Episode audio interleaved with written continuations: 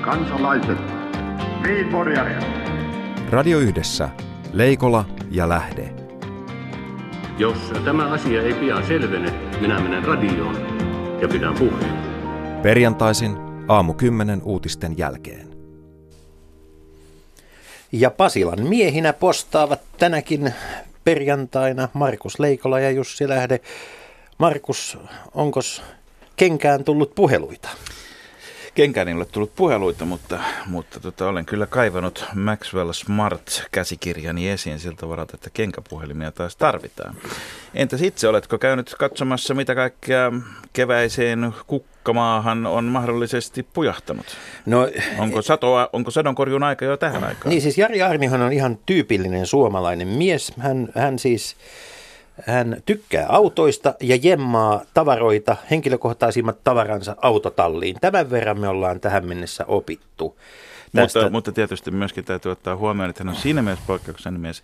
Hänelle riitä vanha autotalli, vaan hän rakentaa kokonaan uuden talon sitten uuden autotallin ympärille. Niin, ja sitten, sitten tota, toinen asia, mitä tällä viikolla on niin kuin laajemmin opittu, on se, että sekä sohvaan että Facebookiin voi jäädä jälkiä. Mutta Markus, miltä tämä oikeudenkäynti Miltä tämä oikeudenkäynnin alku nyt jälleen kerran yhden oikeudenkäynnin alku no, näyttää? Minä en varmaan ole ainoa kirjailija, joka on hieman kateellinen siitä, että kyllä, kyllä tässä niin kuin viedään taas fiktion kirjoittajilta leipä suusta tota, tekemällä sellaisia tarinoita, jonka jälkeen mikään keksitty ei kuulosta uskottavalta. Hmm.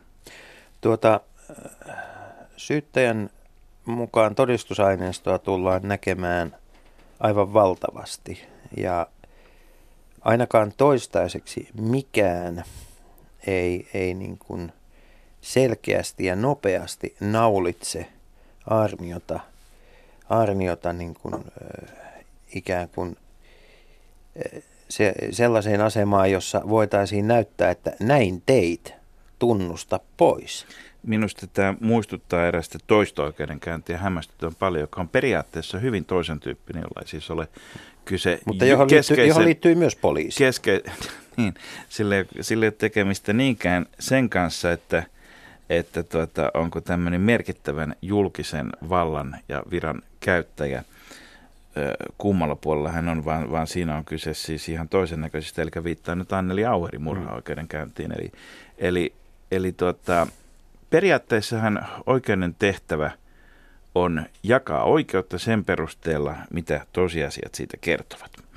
Mutta tässä maailmassa, jossa entistä vähemmän näyttää selkeältä, että mikä on totta tai ei, niin, niin tota oikeutta pitää siitäkin huolimatta löytää silloin, kun tosiasioista ei ole varmuutta. Ja nyt Auerin tapauksessa päädyttiin sitten siihen, että, että kun ei täyttä näyttöä näin raskaasta rikoksesta ole, että täysi näyttö on, on siis juridinen termi, mutta joka on ihan avainasemassa. Mm tässä. Eli, eli pitää olla niin kuin riittävä käsitys syyllisyydestä, jotka tukevat sitä.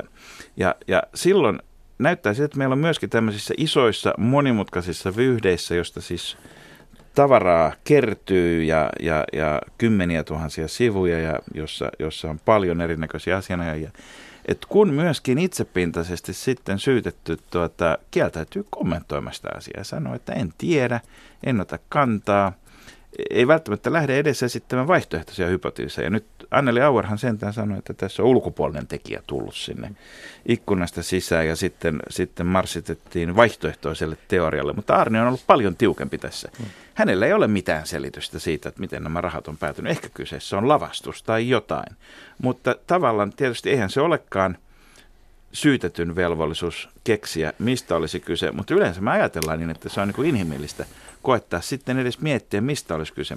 Erittäin, mutta joka tapauksessa minä, hyvin kova pintainen Minä tapaus. luulen, että tämä tapaus voi ratketa vain yhdellä tavalla. No. Ja se on se, että, että tuota, poliisi löytää Rauli Bading Somerjoen aikanaan äh, tuota, tunnetuksi tekemän tynnörilinnun. Nimittäin, jos tynnörilintu laulaa siitä, että, että miten, miten tynnyreissä tuotiin, tuotiin hassista, niin siinä vaiheessa niin kuin voi, voi, voi, voi löytyä jotain, jotain niin kuin tarkempia todisteita, mutta näiden todisteiden valossa on tulossa vielä pidempi ja monimutkaisempi oikeudenkäynti kuin Anneli Auerin oikeudenkäynti. Mutta mä, mä uskon, että tämä kuitenkin, kuitenkin selviää siitä yksinkertaisesta syystä, että tässä on niin paljon eri tahoja, jotka on jollakin lailla ollut tekemisissä ja joilla on hyvin toisistaan poikkeavia intressejä. Ja, ja tuota, meillä on paljon asiakirjoja vielä, mutta meille on itse asiassa kuultu varsin rajannen määrä niitä ihmisiä, jotka on tämän kanssa ollut tekemisissä. Toivotaan ainakin, että löytyy mahdollisimman selkeä, koska tässä on kyse paitsi yhdestä ihmisestä ja useista ihmisistä ja heidän elämästään ja toimistaan, mutta tässä on kyse myöskin keskeisesti luottamuksesta poliisiin.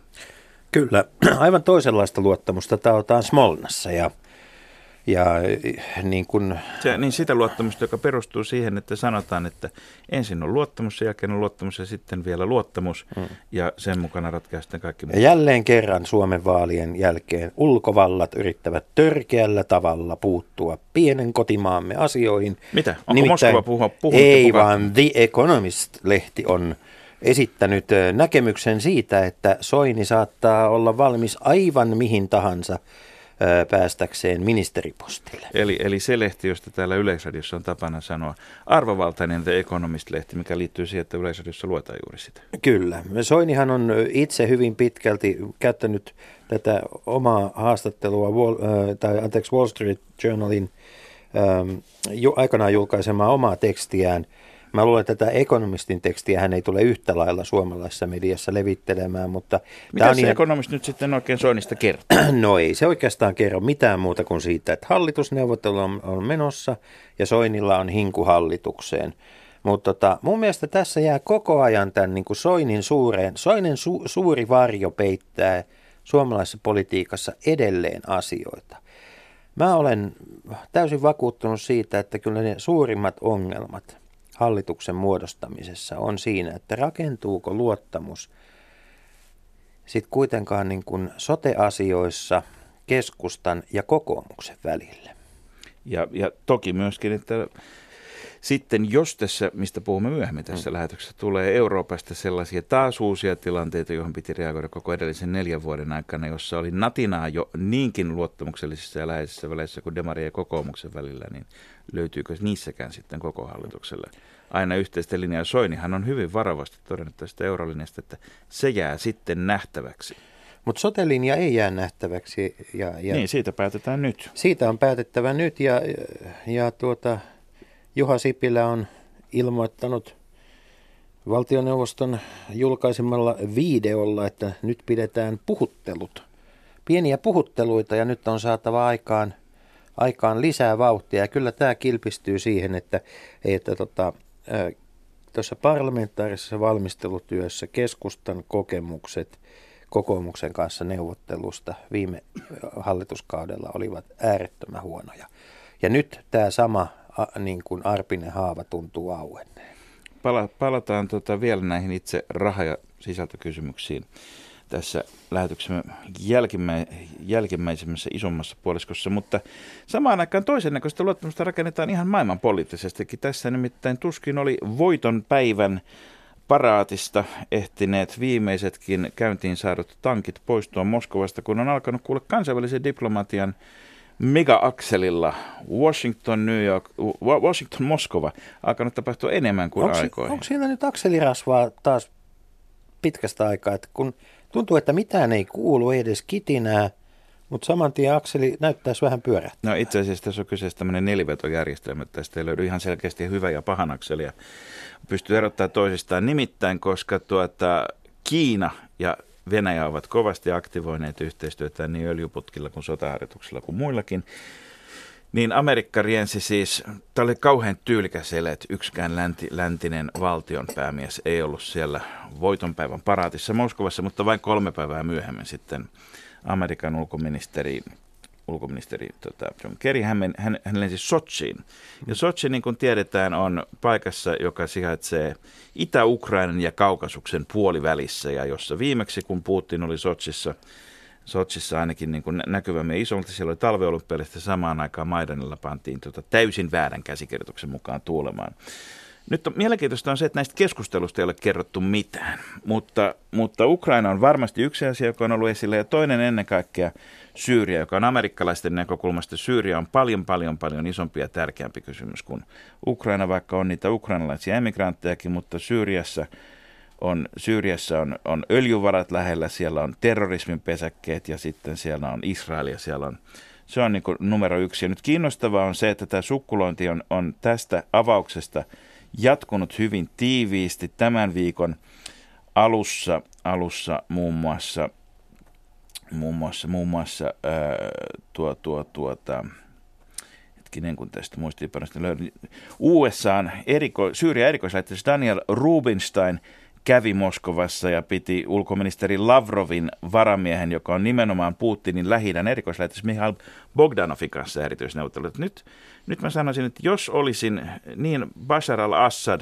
mm. kuin ISISinkin johtaja, niin olisin hieman huolissani tästä näin niin, niin tota, Suomen näkökulmasta se on selvää, että meidän fokus on Ukrainassa, mutta Syyriasta täytyy muistaa, että sieltä on useampi miljoona ihmistä lähtenyt pakolaisiksi. Siellä kuolee jatkuvasti ihmisiä monta kertaa enemmän kuin Ukrainassa. Että jos tästä seuraa se, että kansainvälinen yhteisö saisi jotakin aikaiseksi, niin ei se nyt sitten ihan täysin väärin ole. Ja, ja Venäjän näkökulmasta tietysti kyse on siitä, että tätä ei voi tehdä, tätä kansainvälisen yhteisön panosta saada aikaiseksi Venäjän ohittain. Markus, sulla on pointti. Radio Yhdessä. Leikola ja Lähde.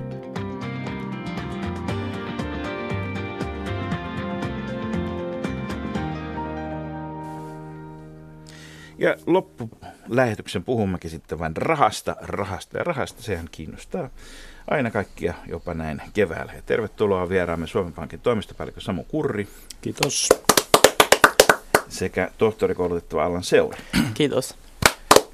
Niin raha on siitä jännä juttu, että se kiinnostaa myös heitä, joilla sitä ei ole. Niin ja sitten se kiinnostaa sellaisiakin, joilla sitä on aivan liikaa. Niin, niin. Tota, omasta mielestä varmaan kenellä Ihan pikku uutinen tältä viikolta. Viisi jättiläispankkia kärähtivät, voisiko sanoa tätä niin kuin kurssidopingista. Niin, meidän, me, me, meidän kaikkien asuntolainoihin vaikuttavien Euriborien manipuloinnista. Niin.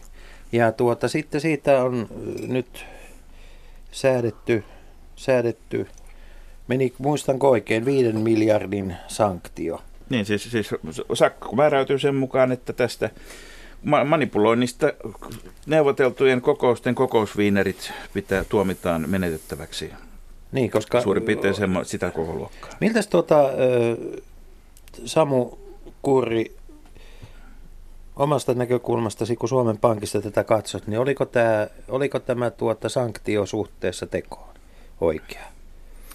Joo, siis tota, selvästi tämä on enemmän kuin ne viinerit. En tiedä, syökö nykyajan kovakuntoiset bisnespankkirimiehet viinereitä itse asiassa ollenkaan, mutta tota, lähtökohti hyvin vakava asia. Euriborit ja nämä Liborit, samantyyppiset korot, niin niin moni arvopaperisopimus, korkosopimus on niihin sidottuja, että kyllä niiden manipulointi, väärinkäyttö, niin on äärimmäisen vakava, vakava asia. Ainakaan toistaiseksi ei ole puhuttu mistään vapausrangaistuksista siitä, että tämmöiseen niin kuin henkilökohtaiseen vastuuseen nämä, nämä tekijät joutuisivat, vaan, vaan että on vaan puhuttu siitä julkisuudessa, että näille pankeille, pankeille on annettu vähän eri suuruisia rangaistusmaksuja riippuen siitä, ovatko ne tehneet yhteistyötä tutkijoiden kanssa vai ei. Tota, onko tämä niin kuin, onko tämä niin kuin kansalaisten oikeustajun kannalta, niin kuinka isosta asiasta tässä oikeasti puhutaan? Et, et, tota, ja ja mitä, mitä nämä pankit on käytännössä tehneet? Käytännössä kun puhutaan näistä korkonoterauksista. Tulee tällaisia noterauksia, mistä päivittäin Liborit ja Euriborit syntyy, minkä tyyppisellä hinnalla, minkä tyyppisellä korolla Eli pankki on halukas ostamaan tai myymään, mm. niin annetaan vähän väärän kaltaisia tarjouksia, jotka vaikuttavat siihen keskikorkoon. Eli siellä on, ollut joku, siellä on ollut joku tämmöinen suljettu chattiryhmä, jossa on käkätellen, käkätellen niin kuin todennäköisesti tehty, tehty pikku jekkua vai vai onko tässä ollut kyse niin kuin Onko tässä ollut kyse yksittäisistä henkilöistä näissä pankeissa vai onko tämä ollut näiden pankkien välistä tietoista toimintaa vai tullaanko me koskaan tietämään tätä? Me tämä asia tulla tietämään. Tässä on kaksi elementtiä. Toinen on siis niiden korkojen manipulointi, joka itsessään on vakava se, niin kuin sanoin. Ja toinen elementti on sitten, että jos niitä manipuloi, pystyykö sitä tietoa itse myös hyödyntämään ja tekemään sillä rahaa.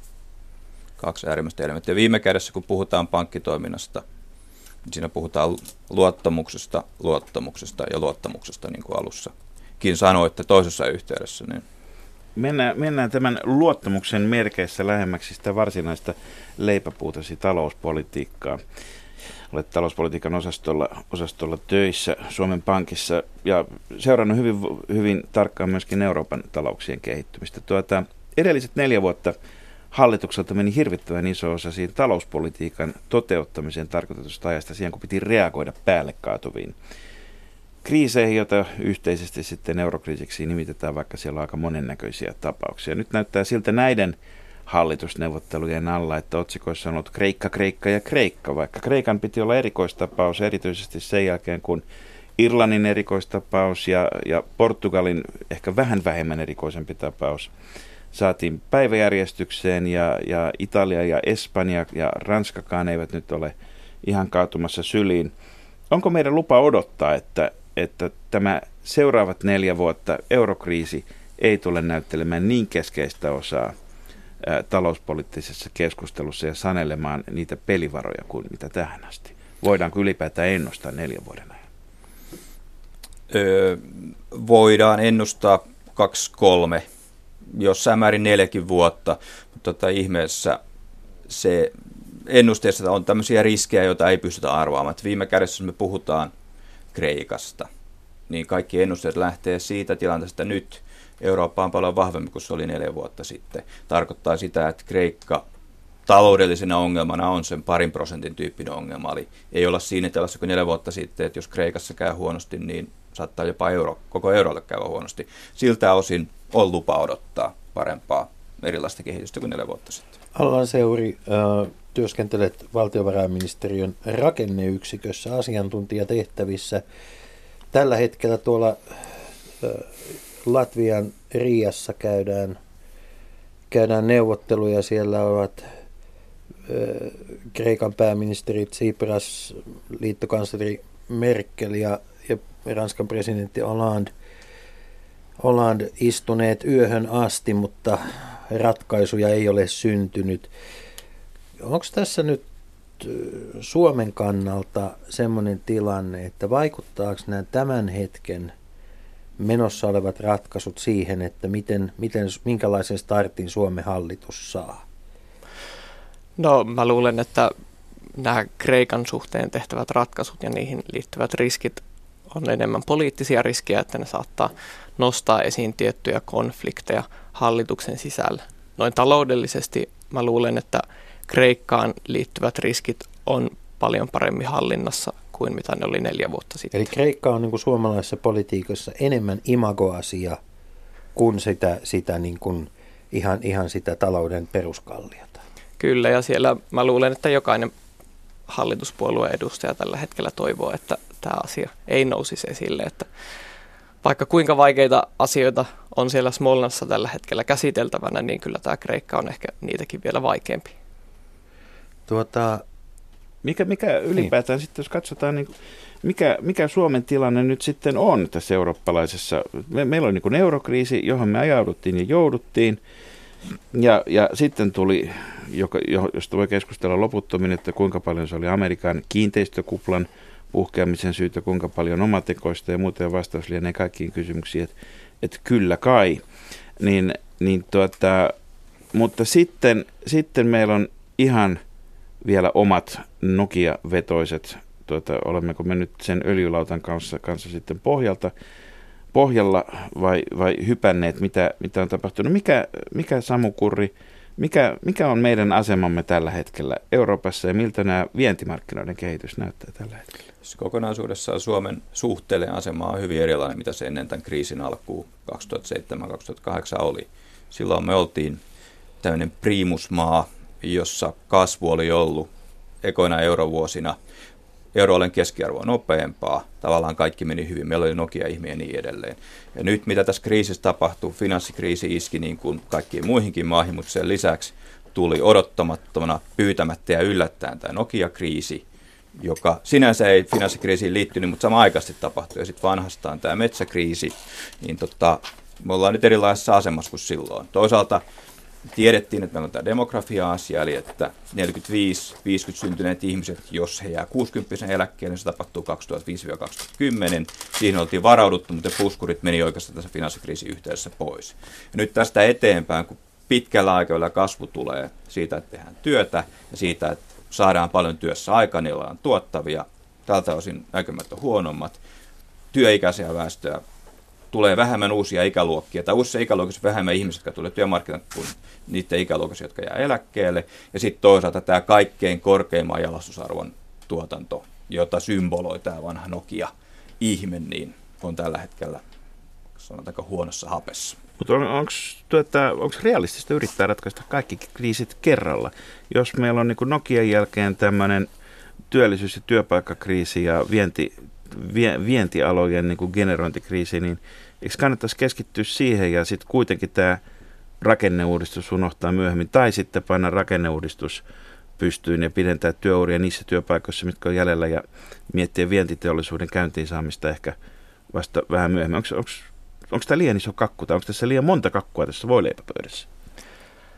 No, siinä ainakin se on totta, että monet tällaiset eri kriisejä ratkovat toimenpiteet ja välineet, niin niillä saattaa olla tämmöisiä yhteisvaikutuksia, eli ne saattaa tavallaan lyödä toisiaan korville, eli meillä on julkisen talouden sopeutus, joka leikkaa menoja, ehkä nostaa veroja, ja se sitten heikentää kotimaista kysyntää. Toisaalta meillä on tarjontapuolen rakenneuudistuksia, jotka voi lyhyellä aikavälillä vaikuttaa kysyntään negatiivisesti. Eli, Eli esi- tavallaan... mitä tarkoitat näillä tarjo- esimerkiksi tarjontapuolen rakenneuudistuksilla, jotka vaikuttavat lyhyellä tähtäimellä negatiivisesti? Voitko sanoa esimerkin? No yleisesti ottaen kirjallisuudessa katsotaan, että monet tarjontauudistukset toimii sillä tavalla, että ne alentaa hintapaineita. Esimerkiksi se, että lisätään kilpailua hyödykemarkkinoilla ja se hintapaineiden alentuminen sitten vastaavasti nostaa reaalikorkoa ja heikentää investointikysyntää. Eli halpuutetaan hintoja tai kunnat kilpailuttaa hankintansa tehokkaammin kaikkea tämmöistä. Kyllä, kyllä ja sillä on oma negatiivinen vaikutuksensa. Että tavallaan kun on monta kriisiä päällä, niin on pakko ratkoa kaikkia kriisejä kerralla, mutta siinä on niin kuin, tulee vielä erityisiä ongelmia. Eli, eli tämmöiset niin sanotut osaoptimointiongelmat tulevat kuvaan myöskin, että pyllistetään yhteen suuntaan ja kumarretaan toiseen, niin kuin harakka tervetuloa sillalla helposti. Kyllä. On yksi tapa katsoa, mutta kun mietitään mennyttä neljää vuotta, silloin katsottiin, että nyt vaikka julkinen talous on huonossa tilanteessa, mutta kun se seuraava Nokian kännykkä tulee, niin sitten on taas kaikki hyvin. No ei onnistunut. Kun se seuraava tulee, niin sitten. Ei onnistunut vieläkään. Nyt me ollaan viime kädessä neljä vuotta otettiin sitä seuraavaa kännykkää. Tavallaan musta on ihan viimeisiä aikoja oikeasti käärii hihat ja katsoo, että se mitä toivottiin, että neljä vuotta menee pois, ei mennyt. Nyt pää pois sieltä pensasta.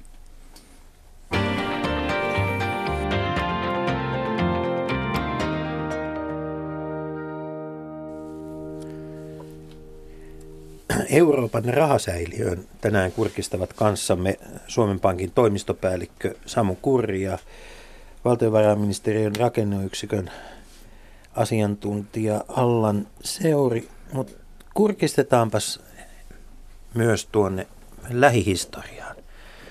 Suomella oli hyviä vuosia. 90-luvun lamasta, kun lähdettiin nousemaan, niin nyt otetaan esiin, esiin se kaikkein viisain viisauden laji, jälkiviisaus. Mitä Suomen olisi pitänyt omassa taloudessaan tuona aikana tehdä toisin? Niin, jälkiviisaus tuo viisauksesta Imelin taas olla huovisen tarkka sanamuoto. Hmm. Se, mikä jälkikäteen katsottuna on se suurin yllätys, on se, että kun katsottiin, että nyt tulee tämä Nokia-klusteri, niin kuin hienosti sanottu. Että tästä tulee uusi pysyvä kolmas tukijalka meidän taloudelle. Nyt kun katsotaan jälkikäteen, tuli ja jossain määrin meni. Mietitään käsitteitä kupla. Nyt se näyttää viittavalle kuplalle, jos niin kuin vähän vinoilee sanamuodolle, mm. niin tota, tietysti olisi pitänyt tämmöinen asia nähdä jollain tavoin paremmin. Mutta... Mehän, mehän käytännössä integroitiin siis valtiohallinto ja Nokia monissa asioissa toisiinsa. Veli Sundback siirtyi ulkoministeriöstä Nokia. Meillä oli paljon tällaista mutta myöskin niin iso osa Nokia bisneksestä oli semmoista, että siinä oli hyvin tärkeää, että millaisia normeja Kyllä. valtiot ja valtioiden välisillä, välisissä elimissä säädetään. Mentiin, oli, oliko, se, oliko, se niin kuin, oliko se tango, mentiinkö sitä tangossa niin lujaa, että, että, tuota, että oikeastaan kaiken muun, kaiken muun kehittäminen ja kaikki, kaikki muu tämmöinen niin kuin kansantalouden rakenteiden ajattelu jäi, jäi sitten liian vähälle. Kyllä, tuon tyyppisesti voi sanoa. Eli jos me katsotaan, että me BKT kasvoi nopeasti, tuottavuus kasvoi nopeasti, niin teollisuudella ja siihen liittyen erityisesti Nokia-sektori oli tosi merkittävä vaikutus siihen.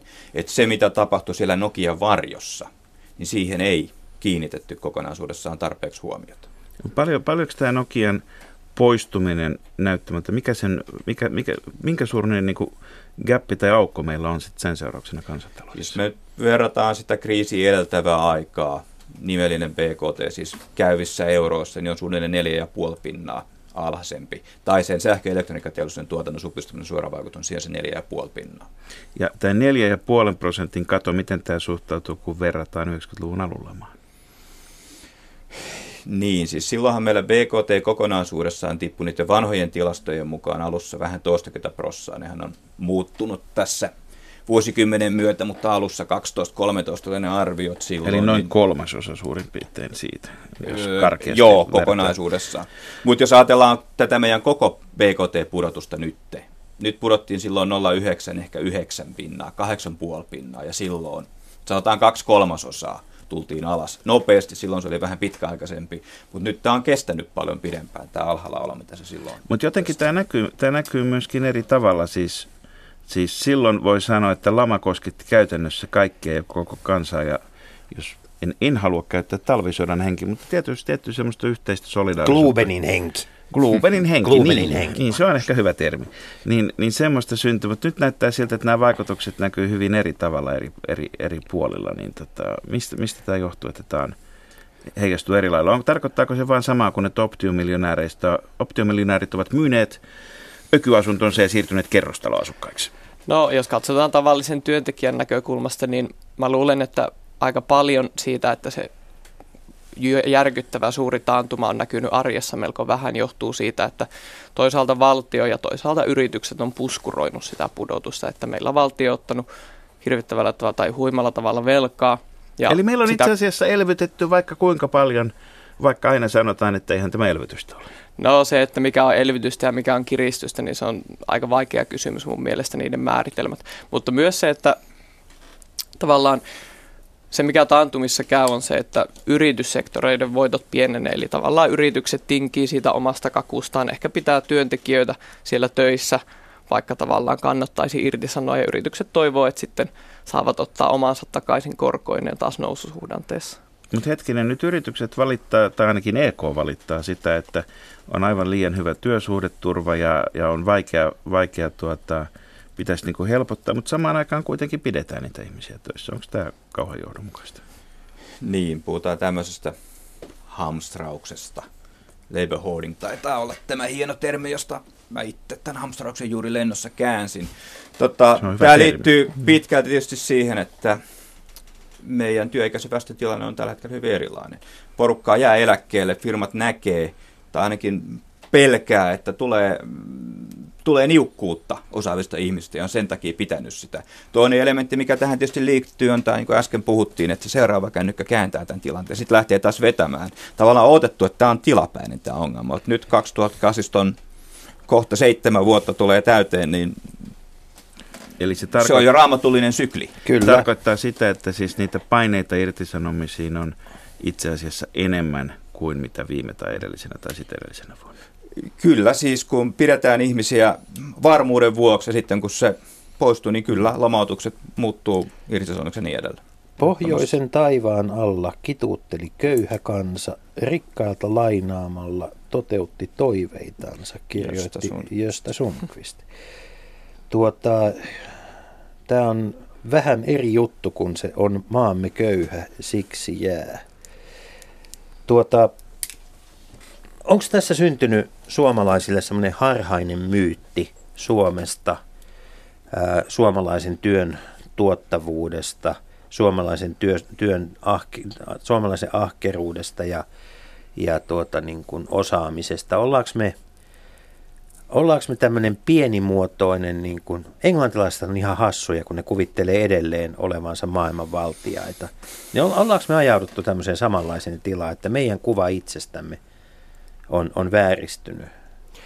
No ehkä ongelma, jos puhutaan kustannuskilpailukyvystä, niin se on vain tietty pienehkö epäsuhta tuottavuuden ja palkkojen välillä. Ja tavallaan kun tähän tulee tämmöinen epäsuhta, niin sitten on houkutus laatia semmoisia laajoja tarinoita siitä, että me ei nyt osata yhtäkkiä yhtään mitään. Että kyllähän me ollaan hyvin tuottavaa kansaa ja edelleen opitaan tuottamaan enemmän, mutta siinä on vain pieni epäsuhta palkkojen ja tuottavuuden välillä, mikä viime vuosina on syntynyt.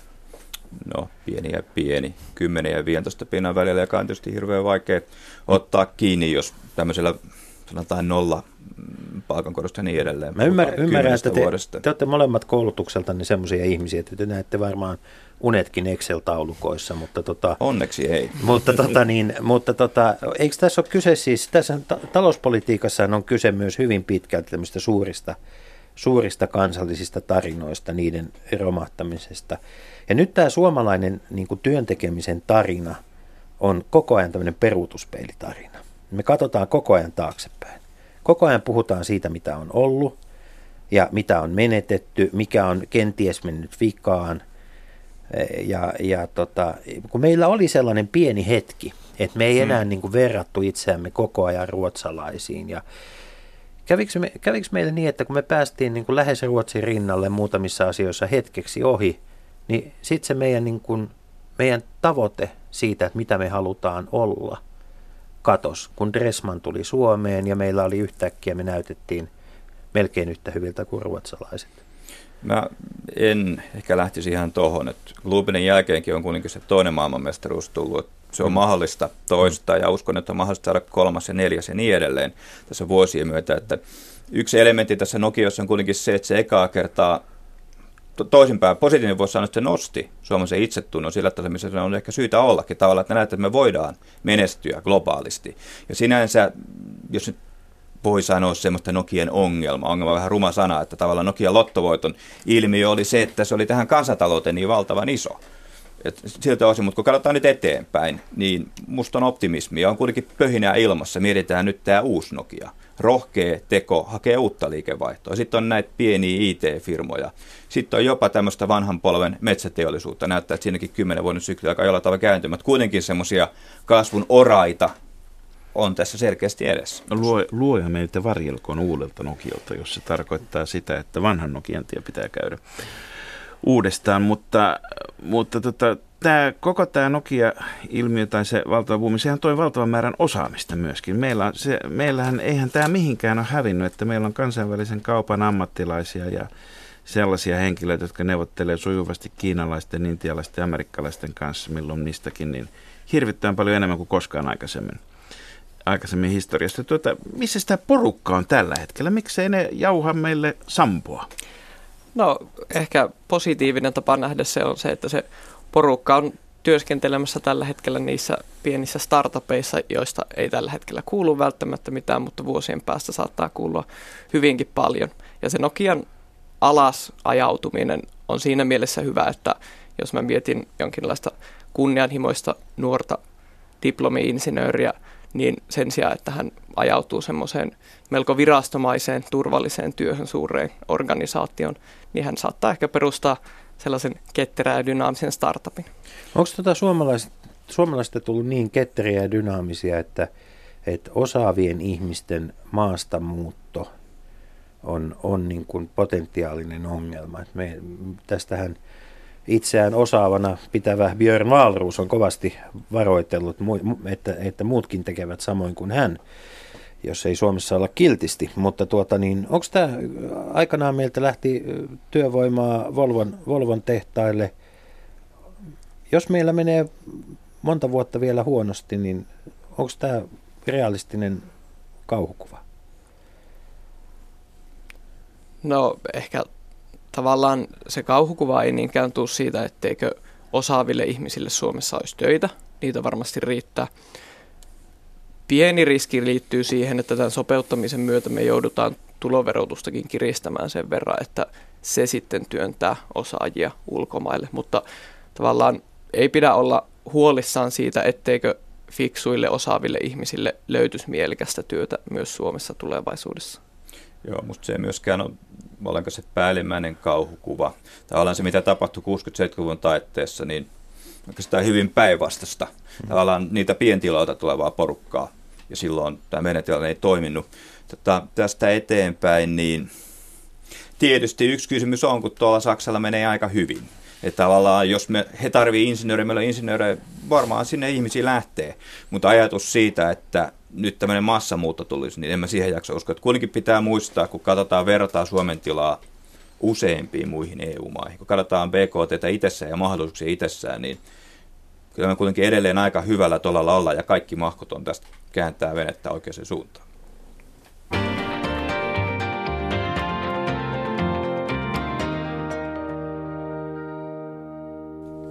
Leikola ja lähteessä puhutaan tänään talouspolitiikkaa.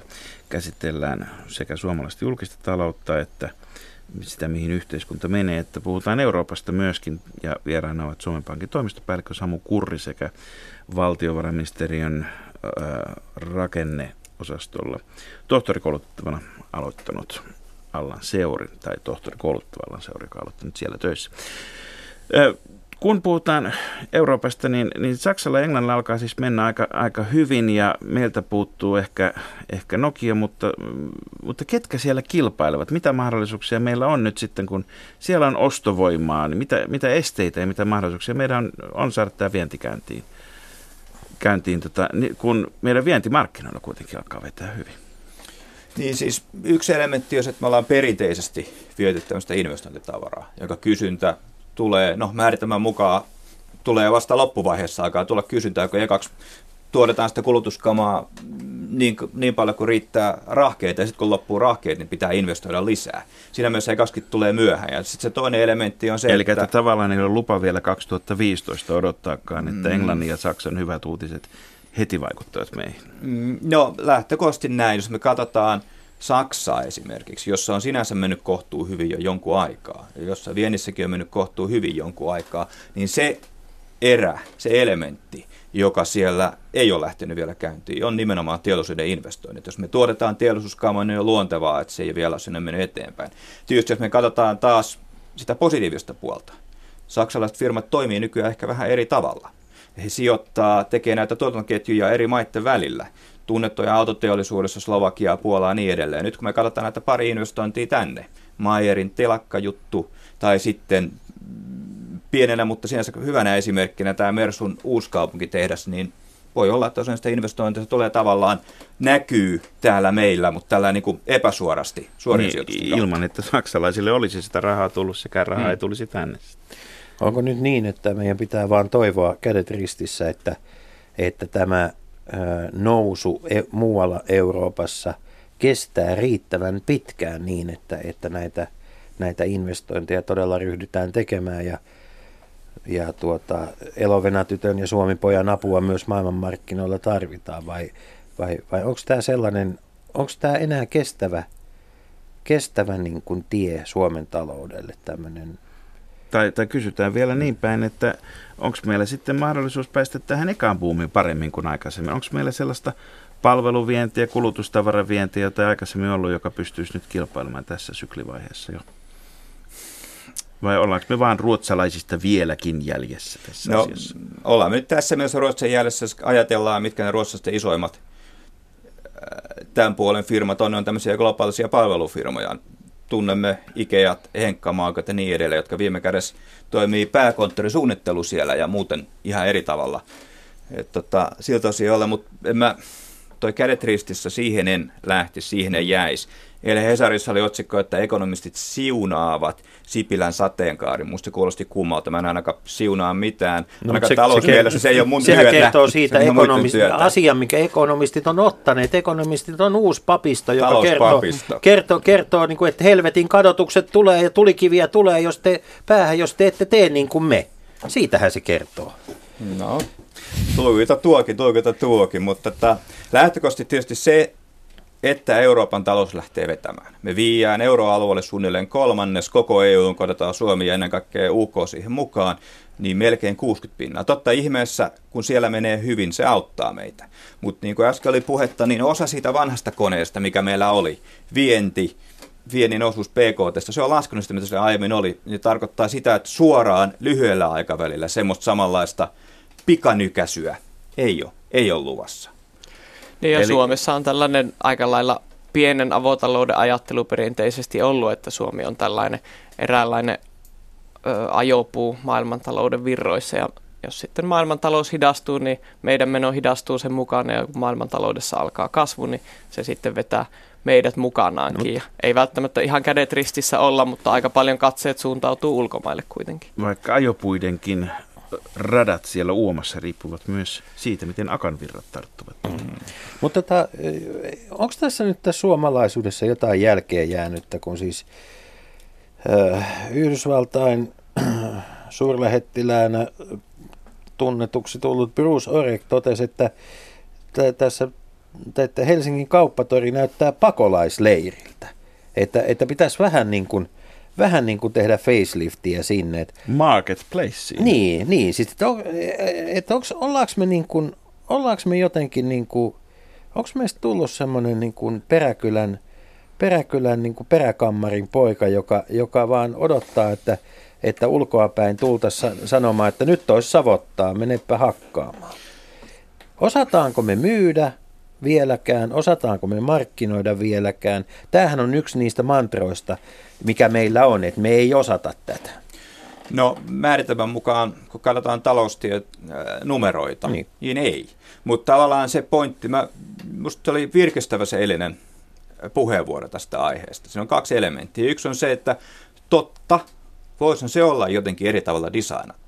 Mutta kuitenkin se, että saataisiin pelkästään viisaus ulkopuolelta, en mä siihen usko. Hän sanoi, että nyt ne teltat ja kauppatapahtumat tapahtuu niin kuin tänne Espalle päin tai tänne kaupungintalolle päin, niin pitäisi olla sinne merelle päin. Menkääpä tekee tammi-helmikuussa siihen kauppaa, kun se ottaa sinne merelle päin. Ja tavallaan vähän pitää omia sovelluksia saada tähän päälle. Ei me voi ottaa ihan pelkästään ulkomaalaista konsottua, että naks näin. Mm. Tuulen suojaakin tarvitaan silloin, kun Pohjolan tuulet käyvät ylitse. Ja Suomessa jotenkin aika paljon kuunnellaan ulkomaisten ihmisten mielipiteitä, ulkomaisten asiantuntijoiden mielipiteitä ja se reaktio on samalla mielenkiintoisesti semmoinen yhtä aikaa torjuva, mutta silti otetaan itsemme ja tunnetaan syyllisyyttä siitä, että mitä he sanoivat.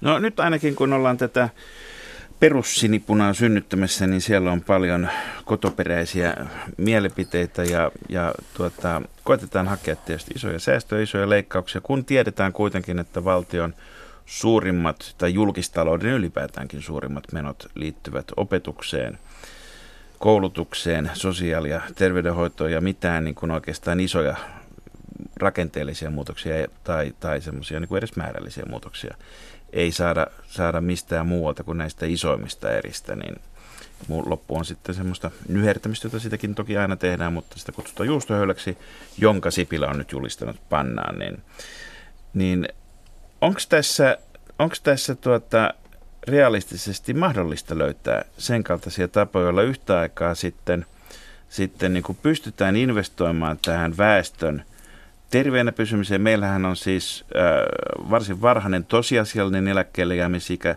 riippumatta siitä, mitä sitten pykälät sanoo. Ja ennen kaikkea meillä on Euroopan sairaammat eläkeläiset sitten sen jälkeen esimerkiksi Ruotsiin verrattuna, jossa ihmiset menee eläkkeelle olemaan frisk och pig, pirteinä, mutta suomalainen kun pääsee eläkkeelle, niin sairastuu ja elää vielä mokoma hirvittävän pitkään sairaana sitten sen jälkeen ja tulee tosi kalliiksi. Samaan aikaan esitetään, että ammattikoulutuksesta pitäisi karsia, sitä pitäisi lyhentää yhtenä esimerkkinä vaan, ja kuitenkin taloustieteellinen tutkimus todistaa, että mitä enemmän koulutetaan, sen korkeampi jalostusarvo ja sen pitemmällä kestävällä pohjalla yhteiskuntaan. Onko nämä kaikki asiat sovitettavissa yhteen? No, mä sanoisin, että kun on kerran tarve säästää ja sopeuttaa, helpointa tietenkin olisi ratkaista se kestävyysvaje yksinkertaisesti jonkinlaisia nappuloita painamalla ja sitä kautta tuottavuutta kohentamalla. Mutta se tuottavuuden kohentaminen varsinkin talouspolitiikan keinoin on hirveän vaikeaa, on epävarmaa ja sen varaan ei kannata laskea. Sitten pitää vaan löytää sellaisia keinoja, paikkoja, joista säästää sillä tavalla, että se on sosiaalisesti mahdollisimman oikeudenmukaista ja ei satu siihen tuottavuuskehitykseen niin pahasti. Niin, sä olet itse, itse asiassa Allan Seura kirjoittanut mainiosti Harhala-nimisessä blogissa, joka löytyy osoitteesta harhala.blogspot.fi, niin kirjoittanut siitä, että, siitä, että tota, se nyt menikään, että, talo, että, että politiikkaa tehdään talouspolitiikan näkökulmasta, mutta, mutta talouspolitiikkaa sitten tehdäänkin niin työpaikkojen näkökulmasta. Että tässä on, tässä on tiettyjä epäsuhdetta. Joo, kyllä tavallaan taloustieteilijät, kun miettii taloutta ja mitä talouspolitiikalla halutaan ja mihin sillä pyritään, niin ehkä mietitään ihmisten hyvinvointia, kulutusmahdollisuuksien kasvattamista. Mutta sitten... Mutta onko meillä harha? Mietitäänkö me siis liikaa tämmöistä niin yleisen ilmapiirin aikaansaamista ilman, että me mietitään, miten konkreettiset keinot vaikuttaa? No se, miten konkreettiset keinot vaikuttaa, niin sehän on käytännössä tutkimustiedon soveltamista siihen päätöksentekoon ja se on hirveän vaikeaa tuolla päätöksenteossa ja se on hirveän vaikeaa julkisessa keskustelussa, mutta tietysti kun kaltaiseni tutkijat asioita kirjoittelevat blogeihin, joita jokunen saattaa lukeakin, niin sitten sillä yritetään parantaa sitä tilannetta. Joo, siis viime kädessä se, että halutaan, että asiat on paremmin, se on selvä, mutta se, mitä sanoit Allan, semmoisia nappuleita on, mistä noin vaan tapahtuu, että viime kädessä – tutkimuksen soveltaminen, toimien tekeminen ja siinä vaan menee aikansa. Että semmoista ihme vipstaakelia, millä tästä ongelmasta päästä. No, tätä talous voi romahtaa kahdessa kolmessa kuukaudessa, niin kuin meidän talous romahti 2008-2009. Mutta siinä voi mennä vaikka kuinka pitkän aikaa. No nyt on mennyt se seitsemän vuotta eikä olla siellä päinkään. Osoittaa epäsymmetrisyyttä. Ja varmasti niin kuin vilpittöntä yritystä on kuitenkin ollut, että ei nyt ihan pidä ajatella vaan sitä, että edelliset seitsemän vuotta politiikat on suhmuroineet. Mutta nyt Samu Kuri, Allan Seuri, nyt on ekonomian euroviisujen aika. No niin. Euroopan taloudet. Mikä talous saa teiltä 12 pistettä tällä hetkellä? Mikä on se Euroopan talous, joka on parhaassa kunnossa? Onko pakko antaa 12? Ei ole. Kukaan ei mitään. Niin. niin. Joo. Sitten ei mitään. No, me, emme, me emme laula, kenelle, että aina kenelle, pitää antaa 12. Kenelle annamme 10 pistettä? No mä sanoisin, että jos kasvulukuja katsotaan, niin jossain Irlannin kaltaisessa maassa, missä oli aika vakava kriisi, niin siellä ollaan kohtalaisen tukevasti jo noustu siitä, että se toimii eräänlaisena johtotähtenä.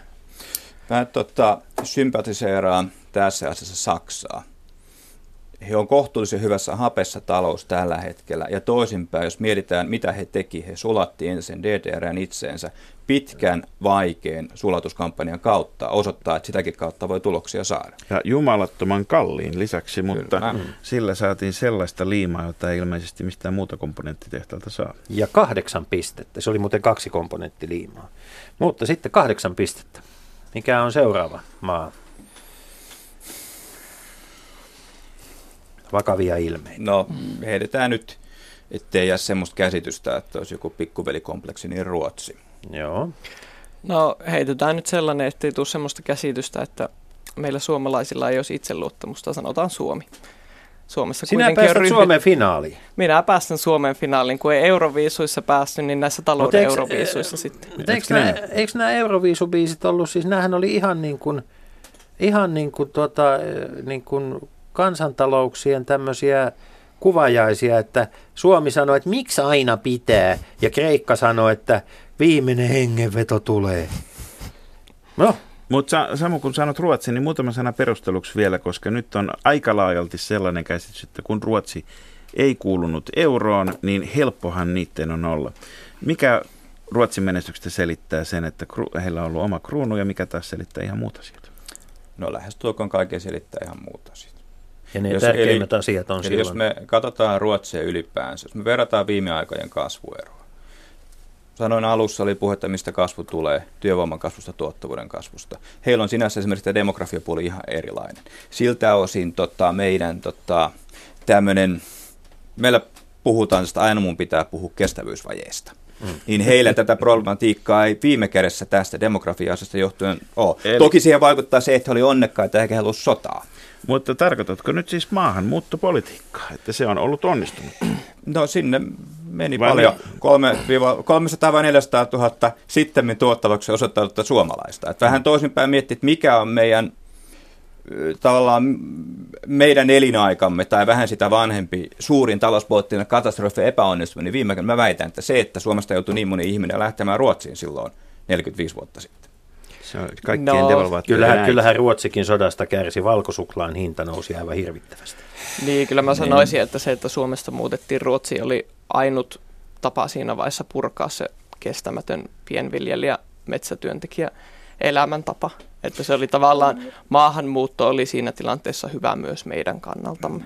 No, työttömyyden kannalta siitä huolimatta, jos me ajatellaan kasvupotentiaalia yhtään pidemmällä aikavälillä, viime kädessä, jos me ajatellaan, että paljonko ihmisistä, paljonko tota, keskimääräinen syntyvyys on, niin puhutaanko me puolesta miljoonasta vai miljoonasta, mikä mm. viime kädessä meidän kansakuntien potentiaalia tällä niin, tämän seurauksena niin, on. Pienimmät ikäluokkamme ovat niitä 70-luvun alussa syntyneitä, mm. niin täytyy ottaa huomioon, että osa, osa niistä, jotka eivät ole syntyneet tällä 70-luvun alussa, on syntynyt Ruotsissa. Mutta toisaalta toinen elementti vielä siihen Ruotsiin, että jos me katsotaan Ruotsiin vaikka puhdasta teollisuusvientiä, joka on tämä vanhankantainen niin ei se viime kädessä niin hirveän paljon parempi kuin mennyt kuin meillä. Eli siis tämä tämmöinen kruunu puolinen Aasia. Se mitä heillä on, on tätä kokonaan erilaista markkinointia kokonaan erilaista palvelukonseptia, joka on... Eli se monipuolistuminen se juuri. nimenomaan. Ja siihen vaikuttaa se, että he on isompi talous. No, mutta, mutta Samu Kurri ja Allan Seuri, tähän lopuksi nyt täytyy muistaa, että se vanha sanonta, joka on yleensä osoittautunut paikkansa pitäväksi, että